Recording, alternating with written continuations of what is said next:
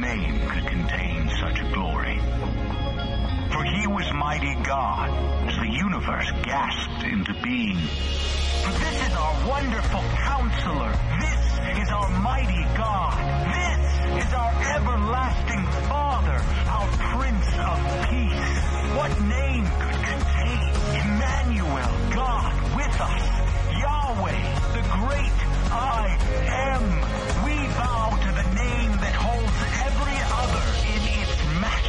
worth. What name could contain such a glory? What name but Jesus? Good morning, everyone. Listen, it is so good to be with you in the same room today. This is the first time we've had church on a Sunday morning in more than three years where a portion of our church has not been watching through a screen. And unlike the Russians, I can't th- see you through a screen. Um, like, so, like, I don't know that you're there. So some of you have been in, in, in a part of like my church, but I've not been a part of your church. So it's so good to see you all this morning. It's actually been five years, more than five years since our church has gathered together on Sunday morning between 8 a.m. and noon. And starting very early in the morning on the first day of the week, the very first church after Jesus rose from the dead said, Hey, we should every day Every first day of the week, very early in the morning, we should celebrate that Jesus is alive. So we've been trying to do that, but we've been doing Sunday nights, we've been doing Saturday nights, we've been kind of having church all over the place. So this is the first time in five and a half years that we will have church on Sunday morning together in the same room between 8 a.m. and noon. And I don't know about you, but that, that, that makes me so happy to feel like we are kind of all back together. Again, it feels really good for a little while to be back together. Let me say this. What happens in this room should feel very, very familiar. Like nothing should change in this space. Like when you come in here, we're like, we're going to sing. We're going to talk about Jesus. We're going to talk about how good God is as we sing. We're going to open God's word. We're going to teach and preach. Like not much should change from our other experience when you come into this room. But everything before the service and after the service should be different and it should be better because that's when we get to gather as the church. Amen. Like for the first time, we have more than a 12 foot hallway for you to like spend some time together in. And my goal is that you get here early, that you find someone that you know, that you have some community, that you have a great conversation, that you stay for coffee. Listen, your goal should be not to come to, some. we've been having church services for five years.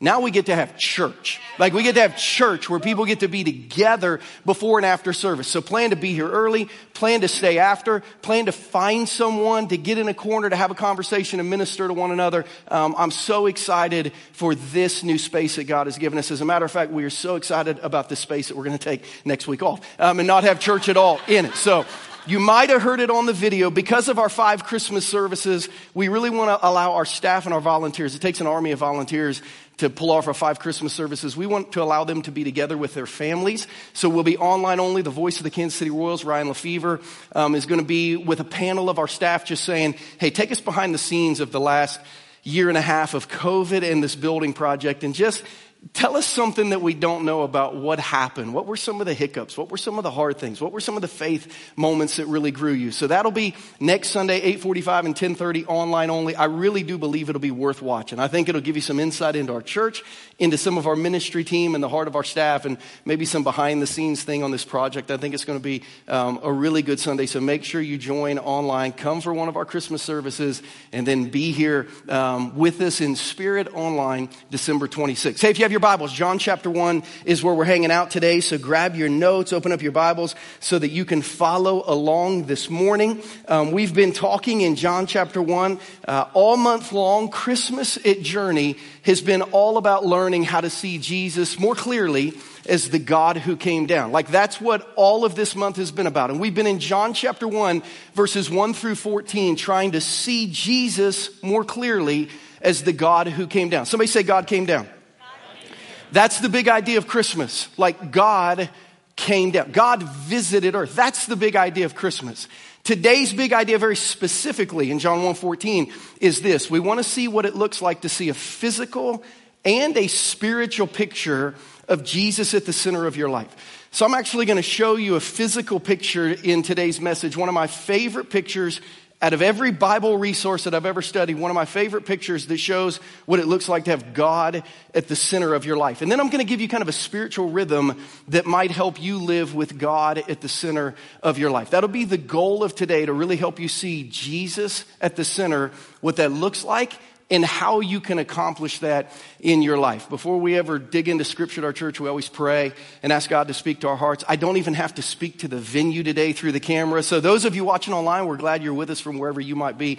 But for all of you here at church today, all together in the same room, let's bow our heads and let's pray quickly. Take a deep breath if you would. Let's just settle our spirits into this moment. And would you pray right where you are and just ask God to clear your heart? And speak to it. God, that's our prayer this morning that you would clear the clutter of life, which just sometimes seems to pile up on us in this season. And God, we ask you to speak to our hearts. We'll be listening.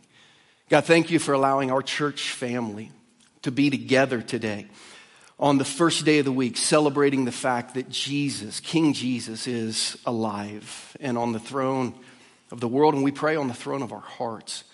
God, as we dig into today's text, show us what it looks like to see Jesus at the center. And Lord, tell us what we have to do to get Jesus to the center of our lives. That's our prayer. We ask it today in Jesus' name. And everyone said, Amen. John chapter 1, verses 1 through 14, one more time this month says this In the beginning was the Word, and the Word was with God, and the Word was God. He was with God in the beginning. Through him, all things were made. Without him, nothing was made that has been made. In him was life, and that life was the light of all mankind. The light shines in the darkness, and the darkness has not overcome it. There was a man sent from God whose name was John. He came as a witness to testify concerning that light, so that through him all might believe. He himself was not the light, he came only as a witness to the light.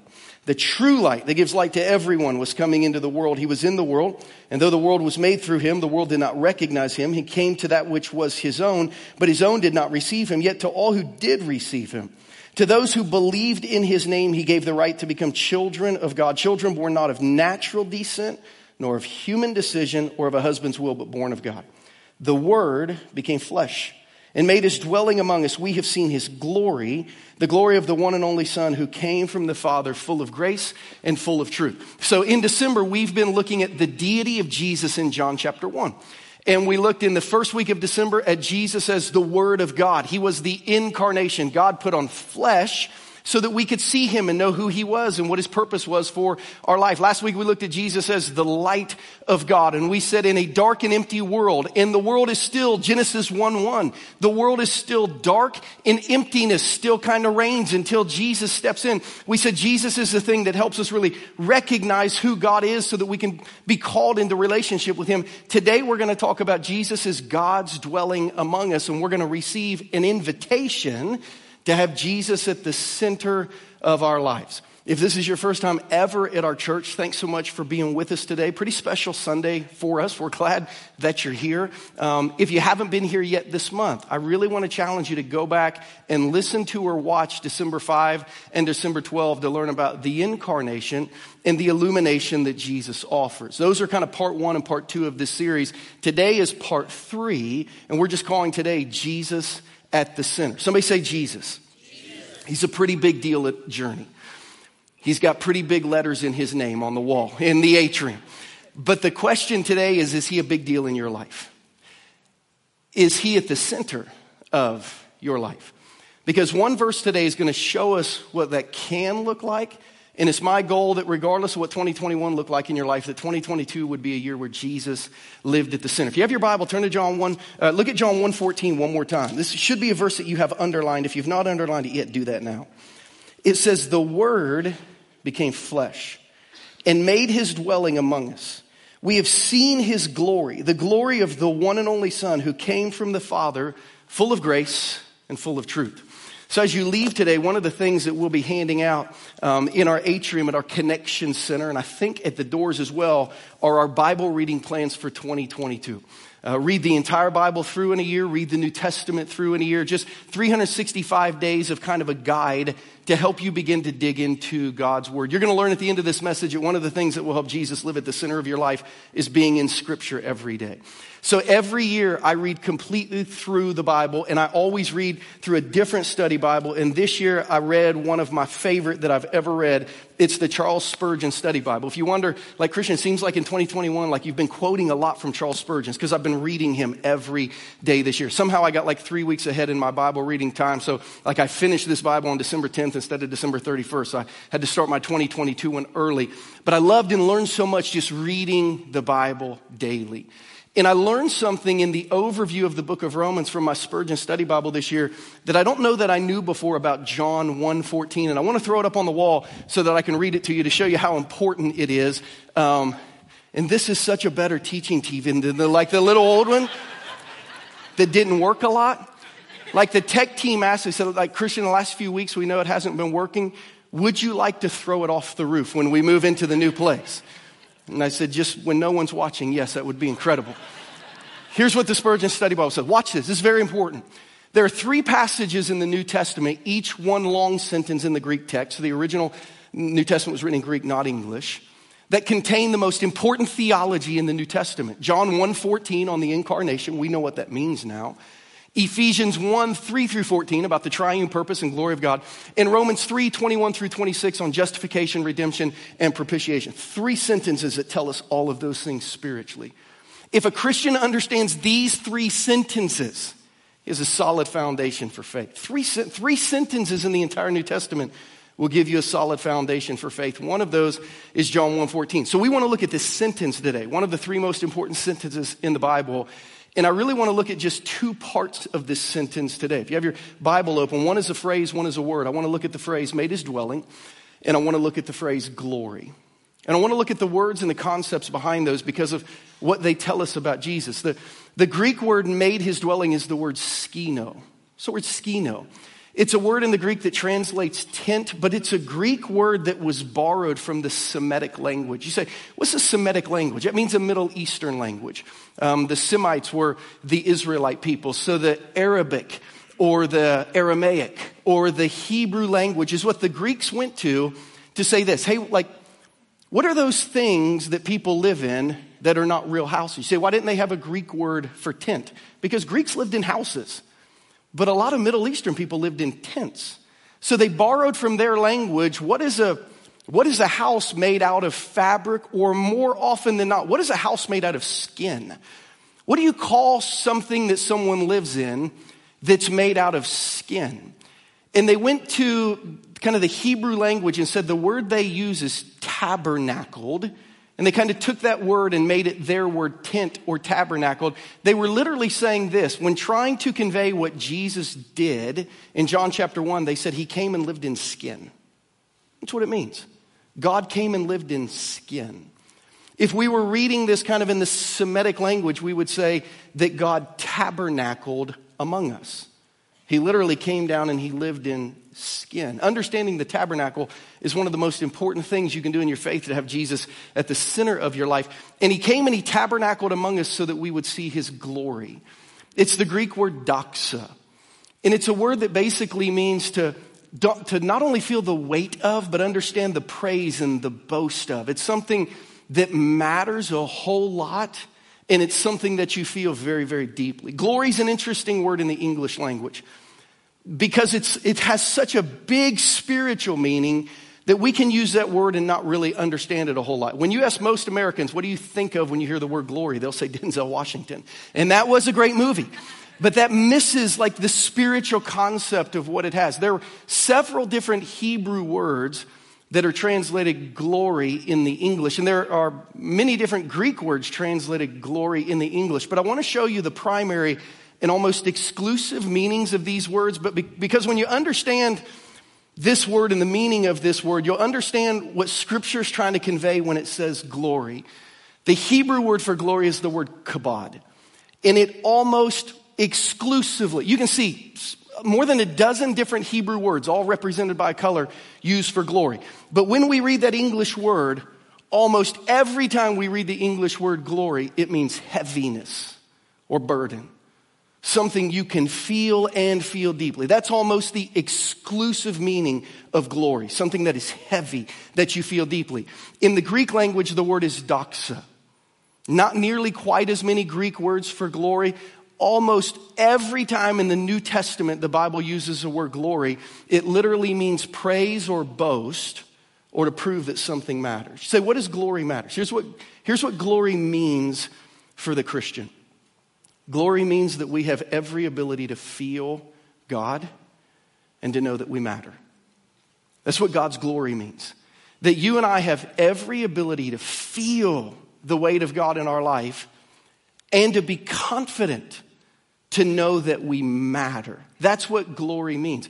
And if we understand these two terms, tabernacle and glory, we understand Jesus a whole lot better. But not just the two words, really the two words together, and I would say the purpose of the two words together. So, number one is the purpose of the glory of the tabernacle. Like, if you understand why God used the tabernacle to let people feel Him and know that they mattered, you will understand maybe more about Jesus than you have ever understood in your life. So, we want to talk about the purpose of the glory of the tabernacle.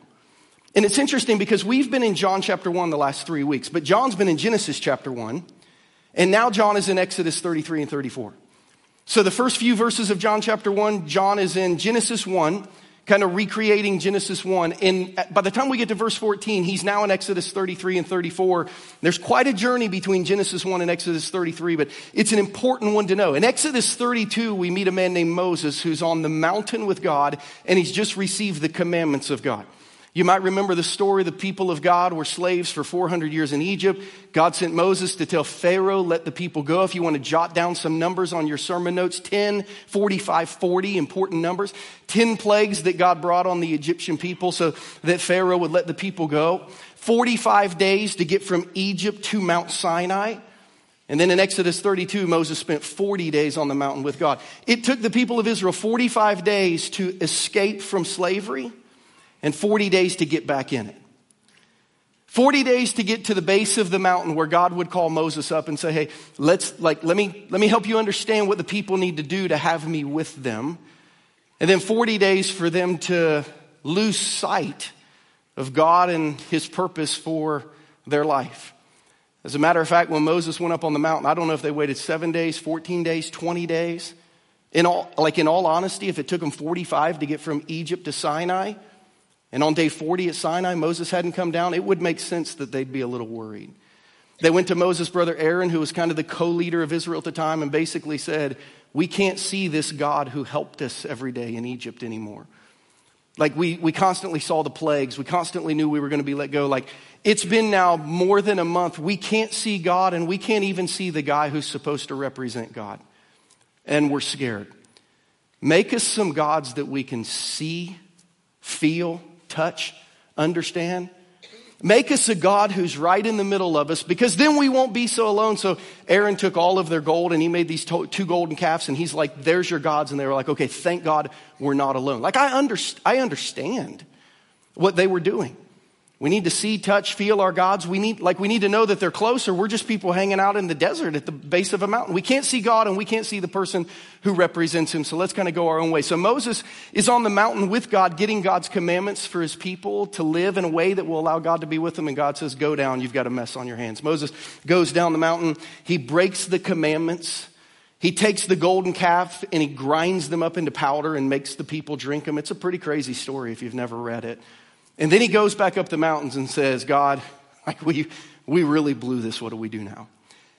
And God said, Get out of my sight. You can go to the land and you can have all of the promises, but you're not going to have my presence. Like, just get out of my sight. And Moses said, We can't do that.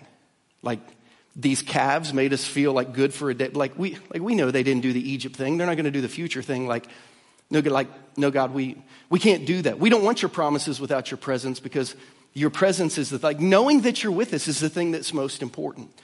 And Moses makes two requests in Exodus 33, 18 and Exodus 34, 9 that I think are maybe the two greatest requests that have ever been made of God. Is he's standing on the mountain with God and God's like, go on without me. And Moses like, no, we can't. Moses says in Exodus 33, 18, God, please show me your glory. Now we know what that means now.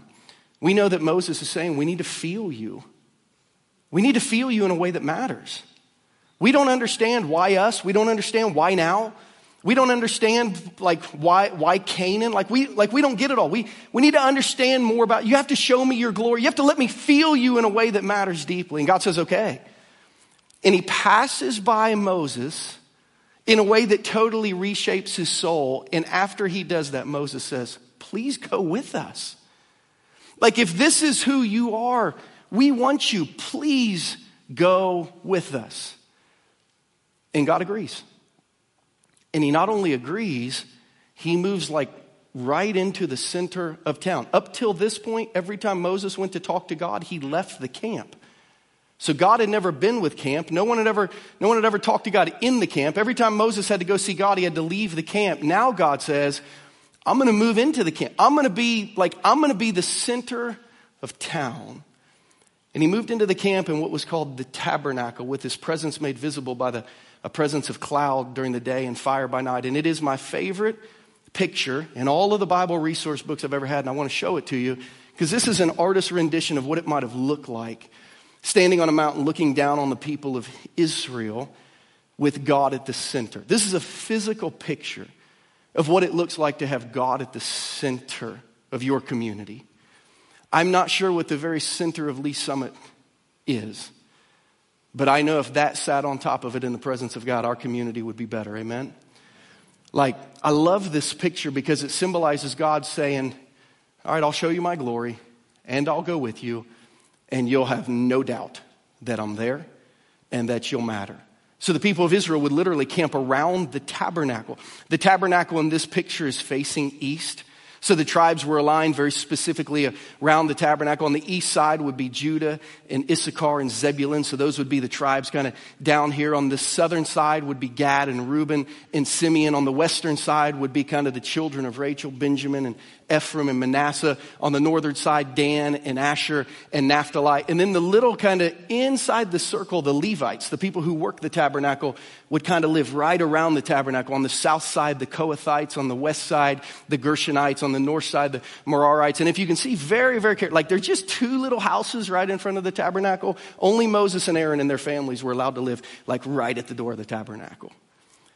And God said, This is like how I'm going to live with you, and you'll, ne- you'll never You'll never have to walk out your front door in the morning and say, Is God here? Does God care?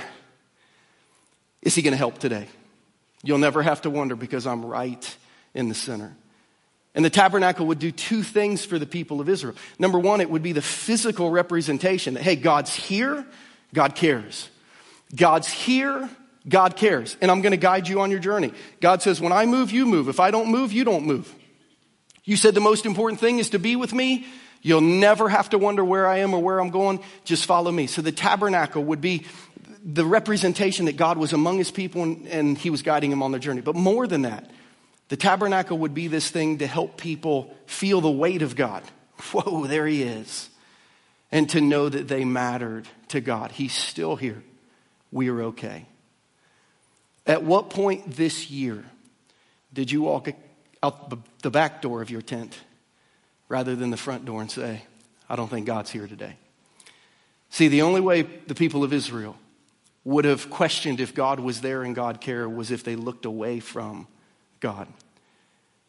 And, Journey, I want to tell you the only way in this world that you will ever question if God is here and He cares is if you stop looking at Him.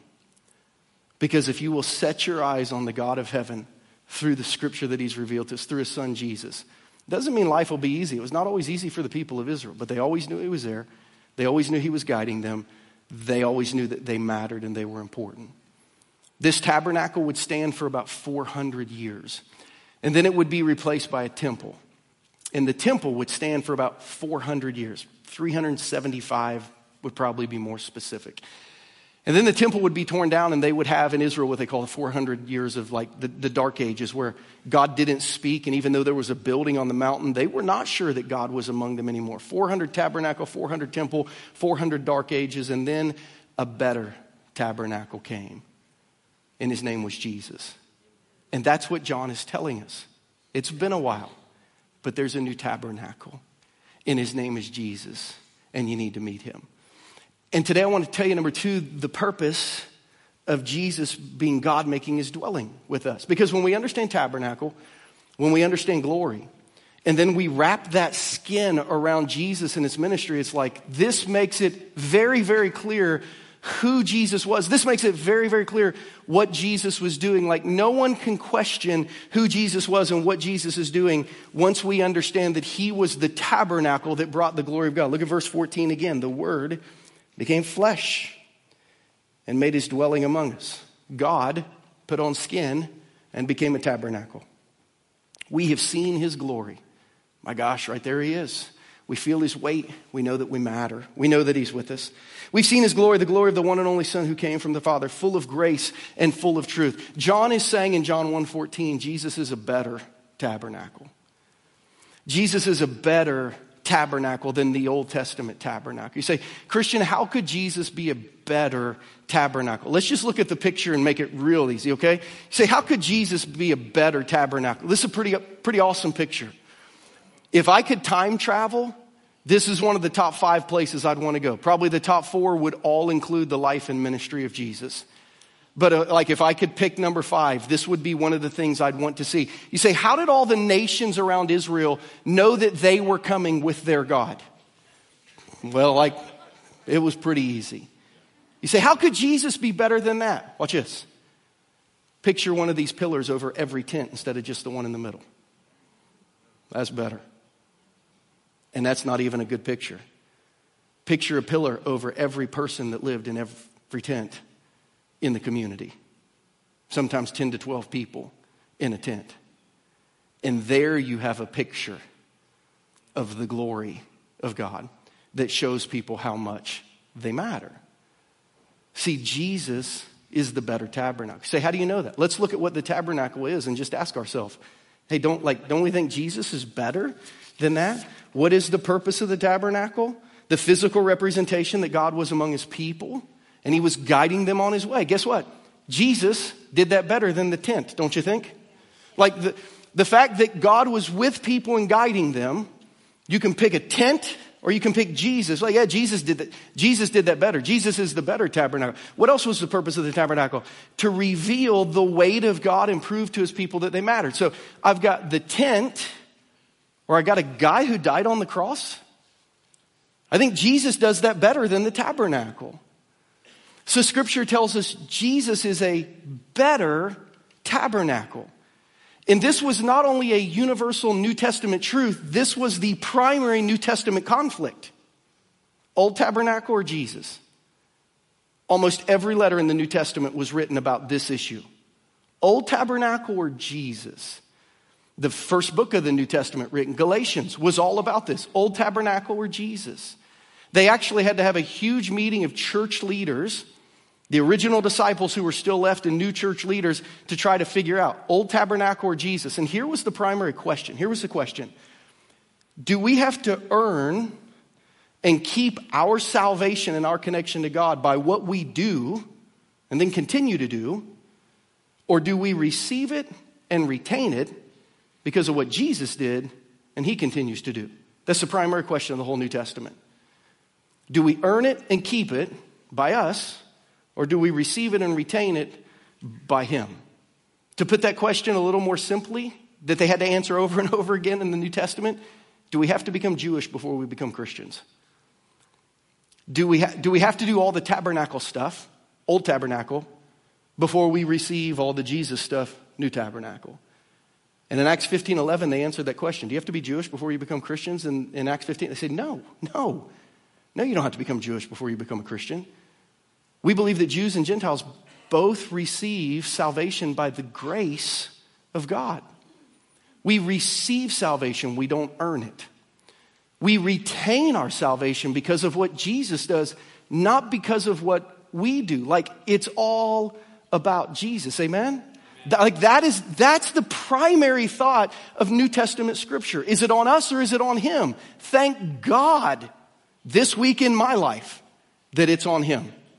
And thank God next week in my life it's on him.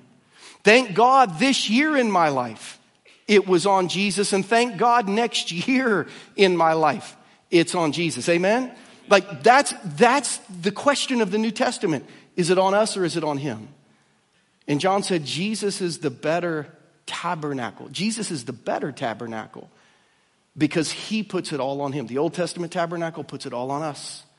The New Testament tabernacle puts it all on him. And then John tells us why he is such a better tabernacle. Look at verse 14 again. I want you to focus now on the last two words. The word became flesh and made his dwelling among us. We have seen his glory, the glory of the one and only Son who came from the Father, full of grace and full of truth. Somebody say grace. grace. Somebody say truth. truth. Jesus is the better tabernacle because of his grace and because of his truth. Jesus reveals to us the weight of God. Jesus reveals to us that we matter. But he does all that through grace and truth. Look at these two words, two phenomenal words in the Greek language. Uh, the Greek word for grace is charis. You see, that kind of looks like the English word charity. It's exactly what it is it's a gift. It's goodwill freely distributed by God to the benefit of those who need it, regardless of whether they've earned it or they deserve it. So let's ask some spiritual, spiritual questions regarding grace. Do you earn your salvation? Hope not. Do you deserve your salvation? Probably not. I'm just being nice. The answer is no, actually. No, you don't deserve your salvation. Do you need your salvation? That's the question Grace asked. Grace didn't say, Did you have a good enough week to earn it? Grace didn't say, Did you have a good enough year to deserve it? Grace says, Do you have a year where you need it? If you need it, I'm going to give it to you. Jesus is the better tabernacle because he ministers in grace. He figures out what we need, not what we deserve. And he freely distributes what we need, regardless of whether or not we deserved it or earned it this week. That makes Jesus a better tabernacle. He also operates in truth. It's the Greek word aletheia. Aletheia was the Greek goddess of truth. It's conformity to reality with the implication of dependability. You say, what does that mean? Truth is what is real, and truth is what is dependable. When you put these two words together, here's why Jesus is a better tabernacle He's real, He's dependable and he treats you like you get it right even when you get it wrong. Let me say it again. Jesus is the better tabernacle because he's real, he's dependable, and he treats you like you get it right even when you indeed get it wrong. Grace and truth. That's how Jesus ministers to the hearts of his people. Not what do you deserve, what do you need? Grace and truth. So Jesus is the better tabernacle by far. The question is not is he the better tabernacle? The question, if there is a key question, would be this Is he the center of your life? John teaches us he's the better tabernacle. The question we have to answer is Is he the center of your life? Somebody say the phrase, Jesus is better. Jesus is better. Question and statement. Question and statement. The question, Michelle, is where's the water? it was weird.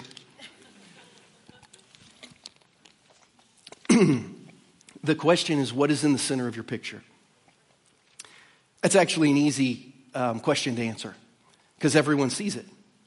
Just like everyone saw God, everyone knows what's in the center of your picture if they follow you on social media, if they spend any time with you at all, if they listen to you talk, if they see what's important. Like everyone knows what's in the center of your picture because your whole life revolves around it. As a matter of fact, whatever lives in the center of your picture, you probably have already had a conversation by this point, or you will by tonight, and you will set your entire schedule next week around the thing that revolves around the center of your picture.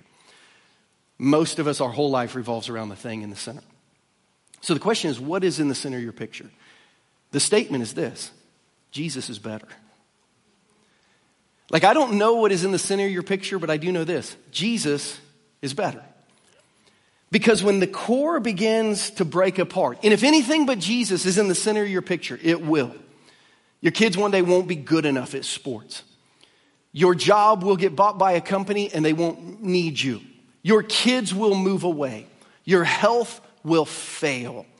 Your Facebook followers will go away, or one day you'll realize, I don't even know most of these people. Like, whatever is at the center, one day is going to begin to crack. And if it's anything but Jesus, when the center falls, everything falls. But when the center holds, everything holds. So, question what is at the center of your picture statement? Jesus is better. And most followers of Jesus agree with that and want that. They're just unsure how to get that. So I want to give you a plan today that I just kind of call Jesus at the center plan that I actually ripped off from a pastor in California by the name of Rick Warren. He, he gave a plan for rest to a group of pastors one day that was pretty easy to remember. Depart daily, withdraw weekly, quiet quarterly, abandon annually. I also think this helps us live a life with Jesus at the center. So let's just throw up this Jesus at the center plan. Say, okay, I, I want Jesus to be at the center because if you have anything at the center that's not Jesus, Jesus is better. Okay, well, how do I get Jesus at the center? Every day, every week, every quarter, every year, you live a life that revolves around Jesus and the things of Jesus. I, I think every day you need to get away with Jesus, scripture and prayer. I think everyday followers of Jesus ought to be focused in scripture and in prayer. I don't care if you have a verse texted to you from your Bible app and it's just one verse of scripture. I think every day, if you're going to have Jesus at the center of your life, you have to be reflecting on his word and you have to spend some time in prayer. I think weekly, just like the early church, you have to make being around your church community, either in Sunday services or serving with them or sitting in small groups as often as possible I think it's important to be in a worship service and serving if you can. This really helps keep Jesus at the center. I think we ought to quiet quarterly. In Israel, they had these feasts that were near quarterly that just kind of helped them break away from their life and recenter on Jesus. I think as followers of Jesus, carrying out the mission of Jesus, when we're serving in our community, which we do monthly, I think the first Saturday of every month right now, or we take a spiritual retreat where we say, I'm just going to get away. I'm going to read some books. I'm going to spend some time in prayer. I'm going to spend some time in journaling. And then abandon annually. I know this is hard for everyone, but I think if once every three years you went on a global mission trip, I think it would just reset your life around the heart of Jesus. Now, here's the deal the thing that's at the center of your life, you do this with. You think about it every day. You're probably involved in it every week. It probably takes up at least one weekend of every quarter and you may even you may even plan an entire week or two to do this thing out of your life. Like the thing that is at the center, we do this with. That's how it gets at the center. Because we're just, we're on top of it every day, every week, every quarter. Kind of our year revolves around it. And for those of you who say, I want Jesus to be at the center, I think this plan will help you. I think if every day you try to figure out, I got to get in the Word, I got to pray a little bit. I think if every week you say, hey, on Sunday, unless like the house is burning down, we got to figure out how to be in church and probably serving people at church. And once a quarter, we need to make sure we remember life is not about us because we're Jesus followers. We got to go serve others who are hurting. And then once every three years, I'm going to go and I'm going to serve the world because for those of you who have been on a global missions trip, nothing resets your heart like a global missions trip. You just come back, you don't come back different you come back the person that you've always wanted to be spiritually, you come back just reset because you've allowed your heart some room to reset. Jesus at the center. What's cool is when Jesus is at the center of your life, everybody knows it. When Jesus is at the center of your life, everyone knows it. Because John gives us a picture of someone who was like that in verses 15 through 18. And if you have your Bible, I want to close with just these three verses. It says, John, we talked about this last week. That's John the baptizer, Jesus' cousin, not John who wrote the book. That was Jesus' disciple. John testified concerning Jesus. He cried out, saying, This is the one I spoke about when I said, He who comes after me has surpassed me because he was before me. Out of his fullness, we have all received grace in place of all grace already given. For the law was given through Moses, grace and truth came through Jesus Christ. John basically is saying there, God, in his graciousness, gave us a way to get to him through the tabernacle, but now he's done one better in Jesus. Verse 18 No one has ever seen God but the one and only Son, who is himself God, and is in closest relationship with the Father, has made him known. If you have your Bibles open, two fun words. The words he cried out, three words. The words cried out there in the Greek language In the Greek, the phrase cried out is spelled K R A Z O. It is the word we get the English word crazy from. Basically, John the disciple was saying, John the baptizer was crazy about Jesus. And everybody knew about it. Journey, are you crazy about Jesus? Because when Jesus lives at the center, when he's at the center, you'll be crazy about him. And everyone will know it. You'll step out of the front of your house and see, there's God. I feel his, I feel his weight. I know I matter. And people will look at your life and you'll have the little cloud following you around. Cloud by day, pillar by night. And they'll think, man, that person is crazy about Jesus. Every time I look at them, I think about Jesus. We have two incredible opportunities for people to think you're crazy about Jesus. Our Christmas services coming up this week that you can invite people to be a part of. Don't come alone. Almost every person in our church that I have talked to in the past two weeks has told me which Christmas service they're coming to and who they're bringing. I've never had that happen in all my time pastoring our church, where almost every conversation I have is people telling me which service they're coming to and who they're bringing with them. When you invite someone to church with you at Christmas, they may think you're a little crazy about Jesus, and that's a good thing.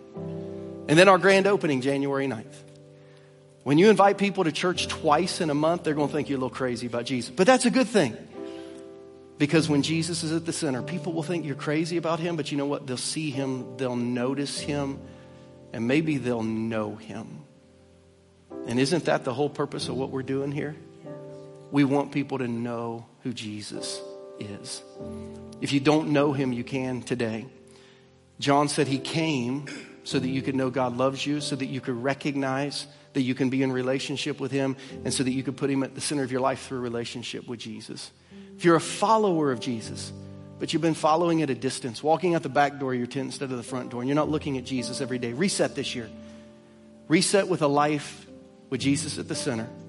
Become crazy about Him, and you'll become impactful for Him. What did God say to your heart today? What do you need to do as a response to that? Let's pray as we consider those things. Heads are bowed and eyes are closed all over the room. For those watching online, but hearts are open. Christians, let me talk to you today, Christians. Would people in your life say you're crazy about Jesus? Because he's just at the center of everything. If not, believe it or not, that is the goal. The goal is for our lives to prove to our world that we're crazy about Jesus. And if you need to reset so he can be at the center, just tell God that today. Just tell God, God, I've, somehow I've drifted. I want to move back to putting Jesus at the center of my life. He's a better tabernacle. He wants to live with you every day. But you got to walk out the front door of your tent towards him. Commit to make 2022 about Jesus if 2021 has not been. And if you're here watching online and you don't know Jesus personally, you don't have a relationship with Him. You were not aware that the God of the universe created you, loved you, and wants to live in relationship with you. You thought you had to earn or deserve your salvation, and you know that you can't do one and you haven't done the other.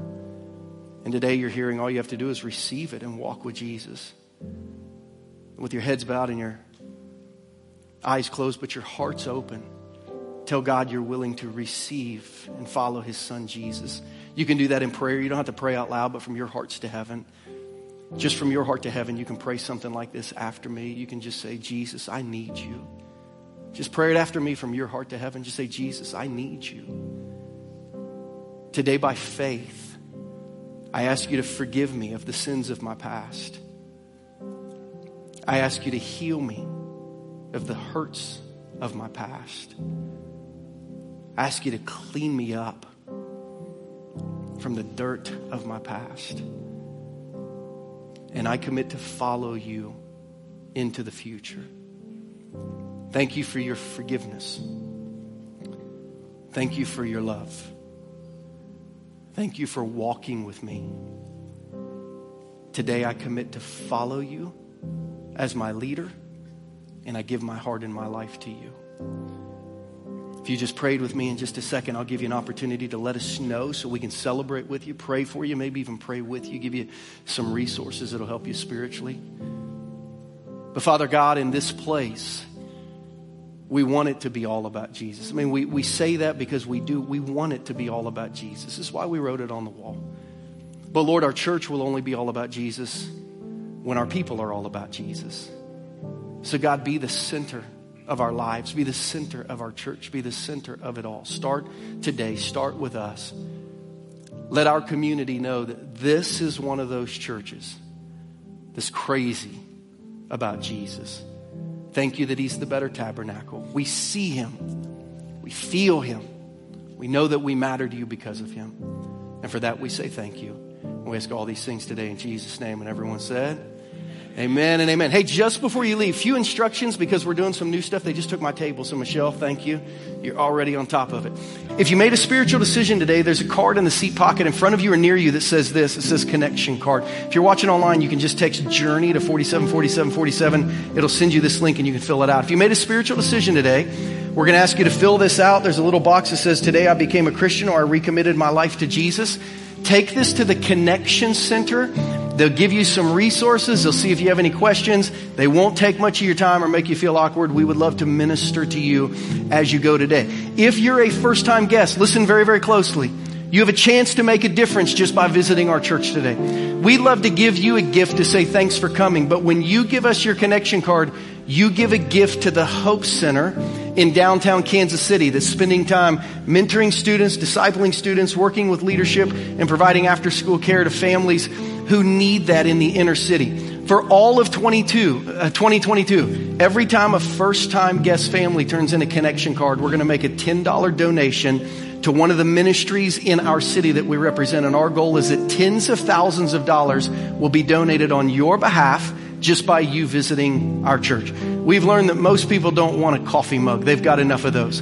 But they want to make a difference in the world. If you're a first time guest today and you take this to the Connection Center and turn it in, you will make a difference in the lives of children and teenagers in the inner city who are working with the Hope Center. So please let us know. And then there's a little card that says spiritual care. If you or anyone you know needs spiritual care from our church today or this week as we head into Christmas week, would you please let us know? Maybe praying for a friend who just lost someone. I talked to one of our members after the 8:45 a.m. service. Is that what time our first service is? 8:45 a.m. service. Whose husband's secretary Sunday tested positive for COVID and Tuesday died, 39 years old with a 16 year old and a 14 year old child. And she said, Christian, will you pray for them this week? And pray for my husband because he's trying to lead the organization through this. If you need spiritual care or you know someone who needs spiritual care, please let us know. We believe God's called us to minister to and pray for our community, but we can only do that with people we know. So if we can serve you in any way, you can take this to our spiritual care team that'll be at the front. You can drop it in the box as you go. But please let us be a part of spiritual care for someone who might need it. We're going to close today with this wonderful new song we sang at our dedication service called Jesus at the Center. It's my hope that this song and this message and this picture and this priority, Jesus at the center, just kind of sits in your head through this Christmas season and as you walk towards 2022. So let's stand. Let's get ready to worship God. We thank you for Jesus. Let him be the center of our lives and our church and of everything we're about until the whole world knows you. In Jesus' name, amen. Let's worship.